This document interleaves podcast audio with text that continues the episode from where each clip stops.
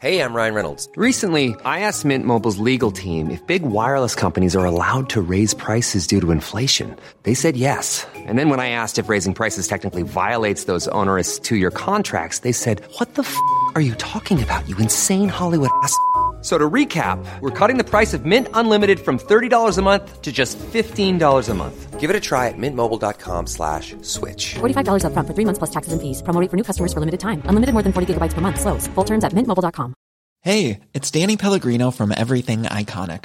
Ready to upgrade your style game without blowing your budget? Check out Quince. They've got all the good stuff, shirts and polos, activewear, and fine leather goods, all at 50 to 80% less than other high-end brands. And the best part? They're all about safe, ethical, and responsible manufacturing. Get that luxury vibe without the luxury price tag. Hit up quince.com slash upgrade for free shipping and 365 day returns on your next order. That's quince.com slash upgrade.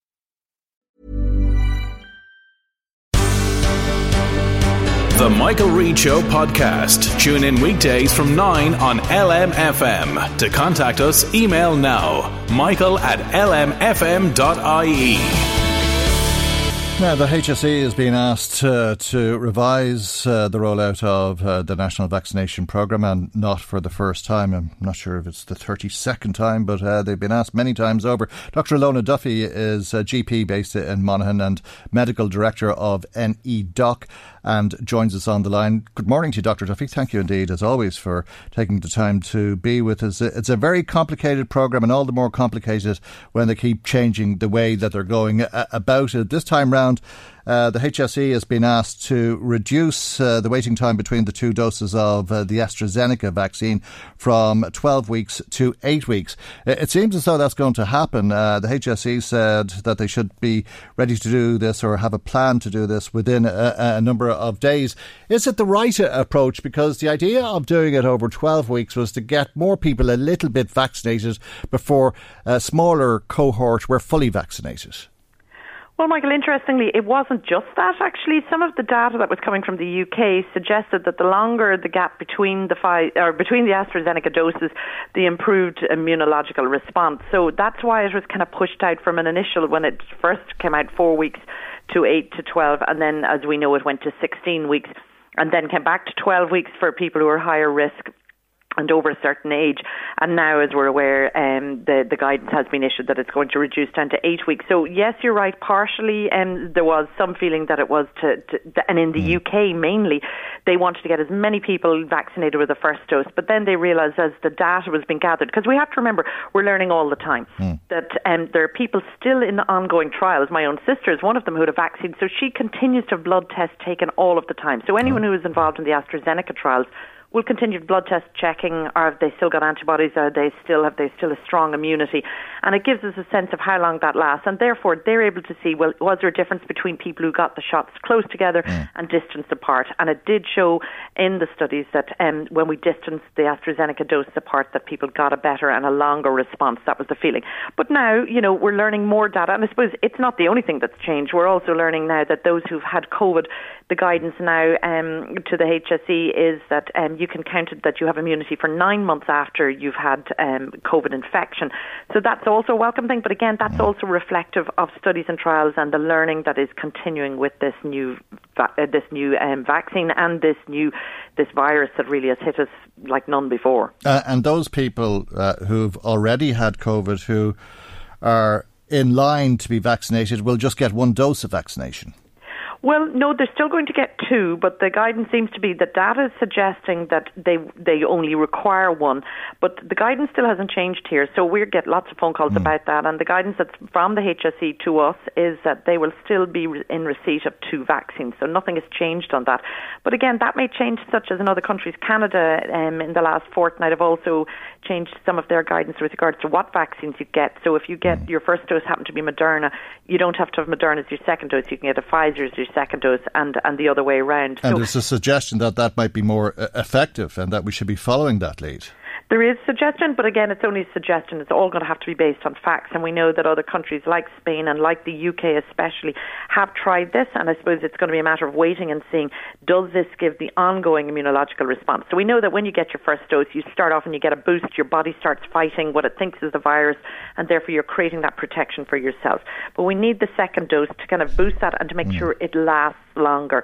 So what we need to now know from the data is if you get two separate vaccines, especially if they're two different types. So if one was an AstraZeneca and the other was a Pfizer or Moderna, they're two different types of vaccine. Will will it give you the same response and uh, uh, as getting two of the same, and will it give you the length of response, so mm. the length of protection that we all want to get from these vaccines? Uh, and what about people who are only scheduled to get one jab, uh, the Janssen uh, vaccine, the Johnson and Johnson vaccine? Uh, should they be getting a second jab, or would you expect that uh, to be something that uh, will be suggested uh, as time goes on?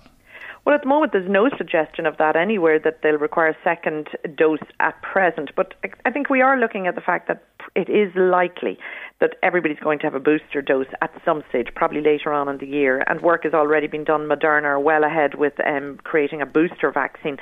So a little like we get flu every year, but we know that flu changes. So when you get flu once, it doesn't mean you have immunity to flu forever because the flu virus changes.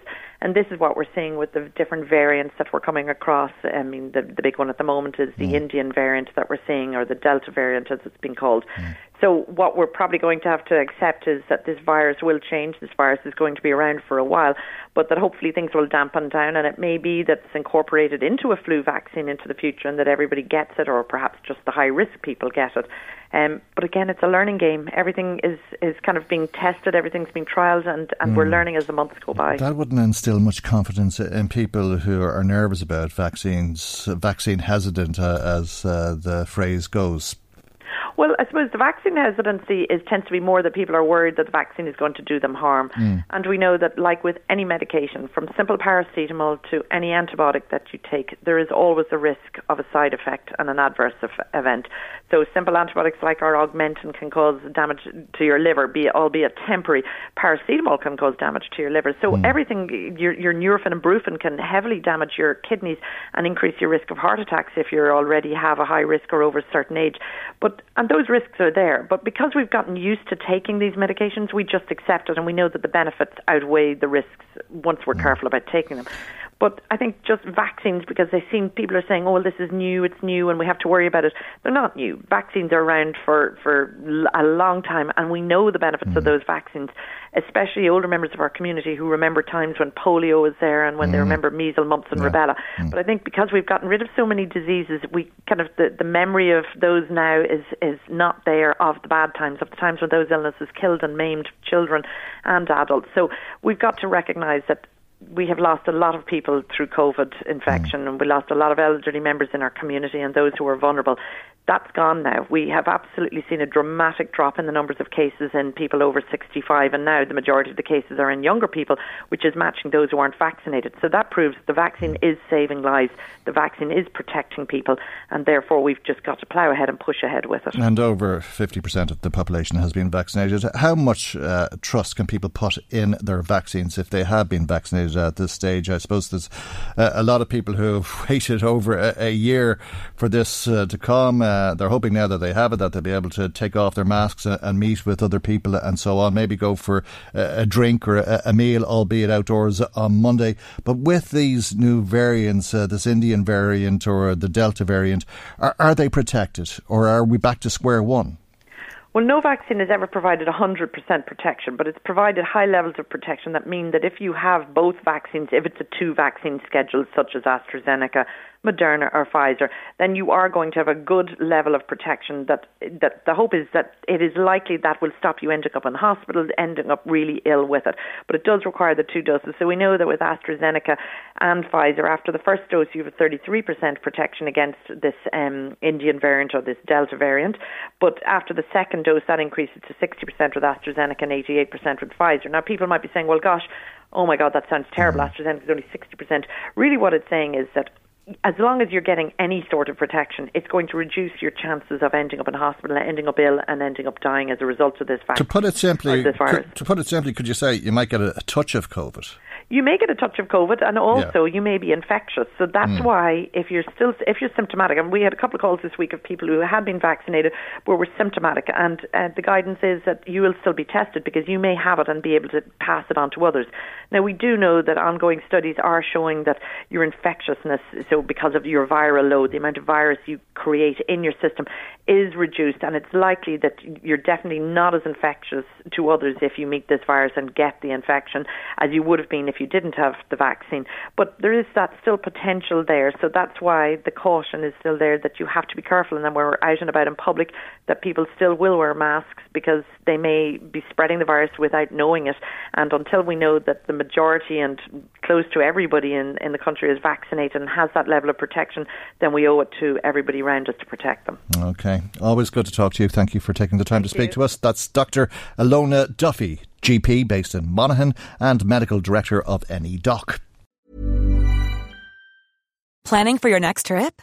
Elevate your travel style with Quince. Quince has all the jet setting essentials you'll want for your next getaway, like European linen, premium luggage options, buttery soft Italian leather bags, and so much more. And is all priced at 50 to 80% less than similar brands. Plus, Quince only works with factories that use safe and ethical manufacturing practices.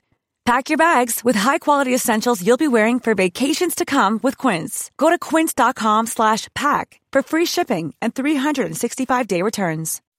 When you make decisions for your company, you look for the no-brainers. If you have a lot of mailing to do, stamps.com is the ultimate no-brainer. Use the Stamps.com mobile app to mail everything you need to keep your business running with up to 89% off USPS and UPS. Make the same no-brainer decision as over 1 million other businesses with stamps.com. Use code program for a special offer. That's stamps.com, code program.